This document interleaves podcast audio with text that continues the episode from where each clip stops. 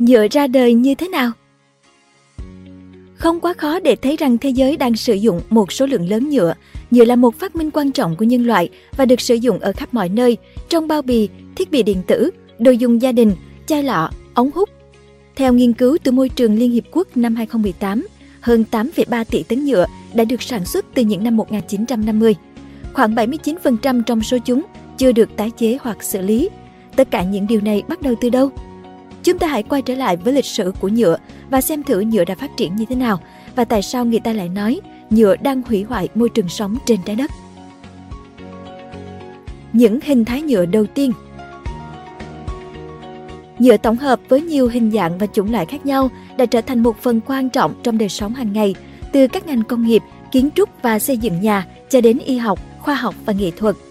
Tuy nhiên, chúng ta dường như khó tưởng tượng rằng cách đây hơn một thế kỷ, chỉ có một số ít chất khan hiếm trong tự nhiên được biết đến với tất cả các ứng dụng tương tự như nhựa. Công nghệ đúc các hợp chất nhựa tự nhiên để tạo ra sản phẩm thương mại bắt đầu xuất hiện tại Mỹ năm 1845. Những hợp chất tự nhiên này bao gồm gutapercha có trong mũ của cây Palacium guta ở Malaysia, lát, vật liệu dính tạo ra bởi rệp vải tại Ấn Độ và Myanmar, shellac, hợp chất được tiết ra bởi loài bọ cánh cứng Caria Caryalaca ở Đông Nam Á, từ năm 1845 đến đầu những năm 1900, các ngành công nghiệp đã sử dụng chúng để đúc thành tay cầm bàn chải, đĩa hát, vật liệu cách điện và nút bấm. Tuy nhiên, vật liệu tự nhiên thường không có sẵn, rất khan hiếm, một số khó đúc, một số khác thì dễ bị hỏng. Chất dẻo nhân tạo cũng có thể coi là nhựa, đầu tiên do con người tạo ra, được Alexander Parkes phát minh vào năm 1855. Ông gọi chất dẻo này là Parkesin. Tuy nhiên, nó không được coi trọng do chưa thực sự cần thiết, quá tốn kém để sản xuất và quan trọng hơn hết là không bền. Vài năm sau đó, sự thịnh vượng của môn bia trong giới quý tộc Mỹ đã khiến cho nhu cầu sử dụng ngà voi làm bóng ngày càng tăng cao. Trung bình phải hai con voi bị giết mới có đủ ngà để làm ra một bộ bóng bia. Chính điều này đã tiếp tay cho nạn săn bắt voi để lấy ngà trái phép. Vì thế, một công ty tại New York đã ra giải thưởng trị giá 10.000 đô la, tương đương với khoảng 200.000 đô la Mỹ ngày nay cho ai tìm được loại vật liệu khác dùng để làm bóng bia thay thế ngà voi. Đáng ngạc nhiên thay, John Wesley Hyatt, một nhà in trẻ tuổi chưa được đào tạo chính thức về hóa học, đã vượt qua thử thách này. Trong quá trình xử lý cellulose từ sợi bông và lông não, ông đã tình cờ phát hiện ra một loại vật liệu có khả năng chế tạo được thành nhiều hình dạng khác nhau, thích hợp để thay thế mai rùa, sừng, lanh hay ngà voi. Vật liệu này có tên là celluloid, loại nhựa công nghiệp đầu tiên được phát minh năm 1869. Mặc dù celluloid rất linh hoạt và bền bỉ, vật liệu này có thể được cưa, chạm khắc hoặc là giác mỏng thành các tấm, nên người ta đã ứng dụng nó để sản xuất nhiều sản phẩm như bóng bia, lược, răng giả, vỏ đồng hồ và phim chụp ảnh. Tuy nhiên, có một điều hạn chế là celluloid rất dễ cháy và khó đúc, do đó các nhà phát minh tiếp tục tìm kiếm những vật liệu tốt hơn nhựa tổng hợp Bakelite ra đời. Đến cuối thế kỷ 19, nhiều nhà khoa học quan sát thấy rằng việc trộn lẫn các hợp chất hữu cơ phenol và formaldehyde tạo ra một vật liệu cứng nhưng không mang lại giá trị hữu ích nào. Phản ứng giữa hai hóa chất khá mạnh liệt và khó kiểm soát. Tuy nhiên, Leo Hendrik Bakelan đã thành công trong việc kiểm soát phản ứng này vào năm 1909. Nhờ đó, Ông tạo ra loại nhựa tổng hợp đầu tiên, hợp chất mà ông bán ra thị trường với tên thương mại Bakelite. Câu chuyện của Leo Hendrik Bakeland và phát minh nhựa tổng hợp Bakelite cũng vô cùng ly kỳ. Được biết, Bakeland sinh ra ở Ghent của nước Mỹ năm 1863. Sau khi nhận bằng tiến sĩ khoa học tự nhiên tại Đại học Ghent, ông chuyển tới sống tại thành phố New York của Mỹ năm 1889. Ban đầu, ông làm việc cho một công ty nhiếp ảnh và tự thành lập công ty hóa chất Nepera để sản xuất giấy in ảnh Velox. Sau đó, ông đã bán quy trình sản xuất Velox cho Eastman Kodak với giá 1 triệu đô. Việc phát minh ra giấy ảnh Velox đã biến Becquerel trở thành một người giàu có.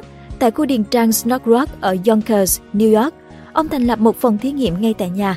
Ông cùng với trợ lý Nathaniel Thurlow thực hiện hàng loạt nghiên cứu mới, chẳng hạn như các quá trình hòa tan muối trong chất điện phân đã qua sử dụng – và tạo ra màn trắng giúp điều chỉnh ánh sáng đi qua thấu kính máy ảnh. Năm 1905, Beckland bắt đầu các nỗ lực tạo ra một hợp chất có thể cạnh tranh thương mại với celluloid. Ông dự kiến điều chế hợp chất shellac từ phản ứng giữa phenol và formaldehyde nhưng thất bại. Dù vậy, may mắn là sau đó, ông đã tình cơ phát hiện ra nhựa tổng hợp Becquerel. Ngày 8 tháng 2 năm 1909, ông Becquerel trình bày kết quả nghiên cứu của mình trước Hiệp hội Hóa học Mỹ Ông mô tả ba giai đoạn phản ứng của phenol hoặc các dẫn xuất của nó với formaldehyde hoặc các aldehyde khác, tạo ra một sản phẩm trung gian hòa tan trong nước. Sản phẩm trung gian này có thể được sử dụng để tẩm vào gỗ, giấy, bìa cứng hoặc vải. Giai đoạn cuối cùng của phản ứng tạo ra nhựa tổng hợp Bakelite có thể chuyển đổi thành dạng bột khô, mịn. Loại bột này dễ tạo hình bằng cách nén ép trong điều kiện nhiệt độ và áp suất cao.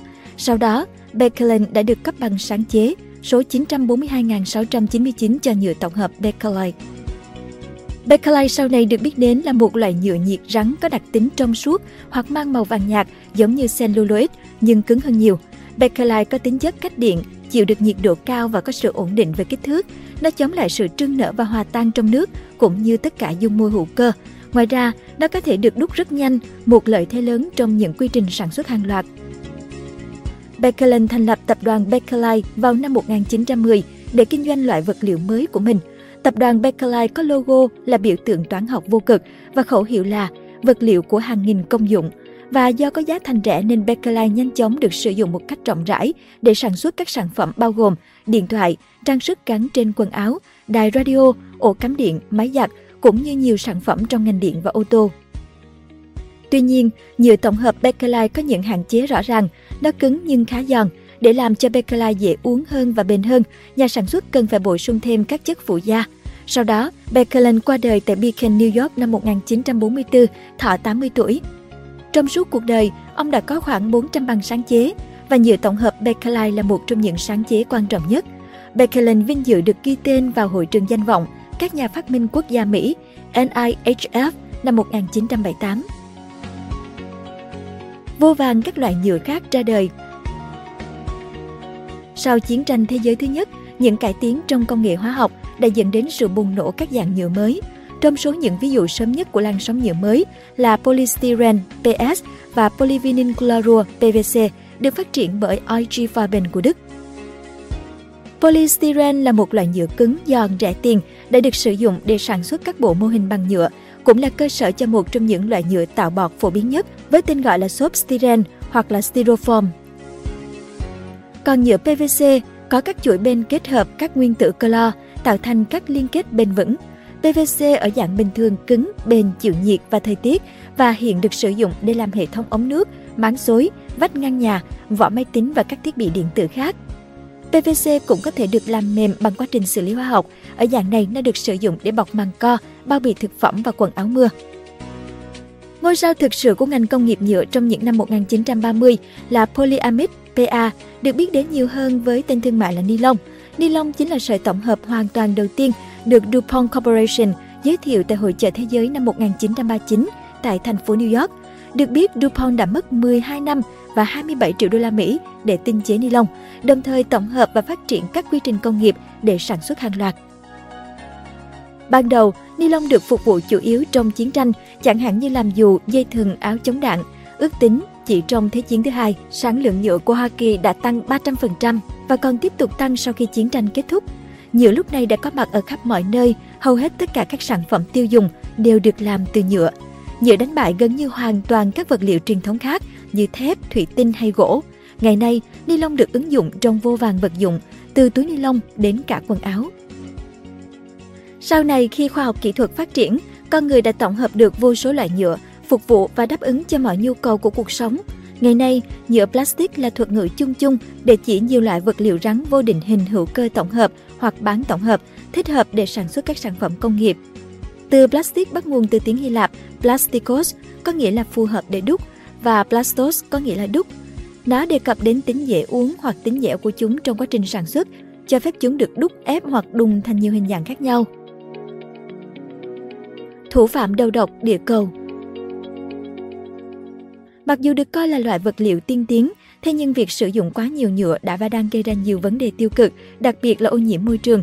Mỗi năm trên thế giới có đến 300 triệu tấn rác thải nhựa ra môi trường, nặng tương đương trọng lượng của toàn bộ dân số địa cầu và hơn một nửa số đó là những sản phẩm nhựa dùng một lần.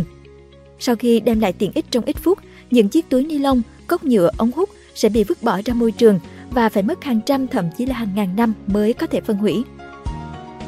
Việt Nam hiện đang đứng thứ 17 trong 109 quốc gia về lượng phát thải nhựa phát sinh hàng năm. Tính trung bình mỗi năm, người Việt Nam thải ra khoảng 1,8 triệu tấn rác nhựa, trong đó có khoảng hơn 30 tỷ túi ni lông. Ngày nay, túi ni lông hiện diện khắp nơi trong đời sống xã hội, từ thành thị đến nông thôn, từ miền núi đến đồng bằng. Trung bình mỗi hộ gia đình tại Việt Nam sử dụng khoảng 1 kg túi ni lông mỗi tháng. Hơn 80% số chúng đều bị thải bỏ sau khi dùng một lần – và đích đến cuối cùng phổ biến của chúng chính là đại dương, góp phần đáng kể vào hơn 8 triệu tấn nhựa mà dân cư toàn thế giới đổ ra đại dương mỗi năm. Được biết, rác thải nhựa rất khó bị phân hủy trong môi trường tự nhiên.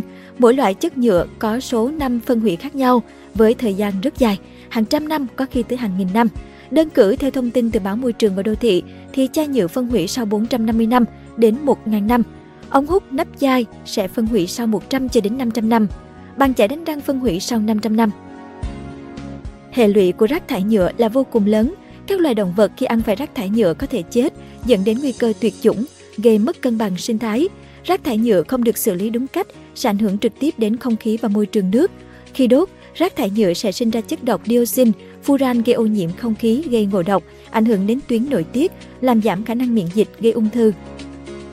Khi chôn lấp, rác thải nhựa sẽ làm cho đất không giữ được nước, dinh dưỡng, và ngăn cản quá trình oxy đi qua đất, gây tác động xấu đến sự sinh trưởng của cây trồng. Hơn nữa, nó có thể làm ô nhiễm nguồn nước, gây ra cái chết của các vi sinh vật có lợi cho cây ở dưới lòng đất. Theo các chuyên gia, để môi trường sống của con người và động vật được cải thiện thì tốt hơn hết là phải giảm sự phát thải của rác thải nhựa. Để giảm thiểu rác thải nhựa nói chung và hạt vi nhựa nói riêng ra biển, cần phải có sự vào cuộc của các nhà khoa học, các tổ chức xã hội và các bộ ngành liên quan và cả người dân. Đặc biệt cần tăng cường hợp tác quốc tế về các vấn đề bảo tồn, giám sát biển và rác thải nhựa ở biển. Cảm ơn bạn đã xem video trên kênh Người Thành Công. Đừng quên nhấn nút đăng ký và xem thêm những video mới để ủng hộ nhóm nhé!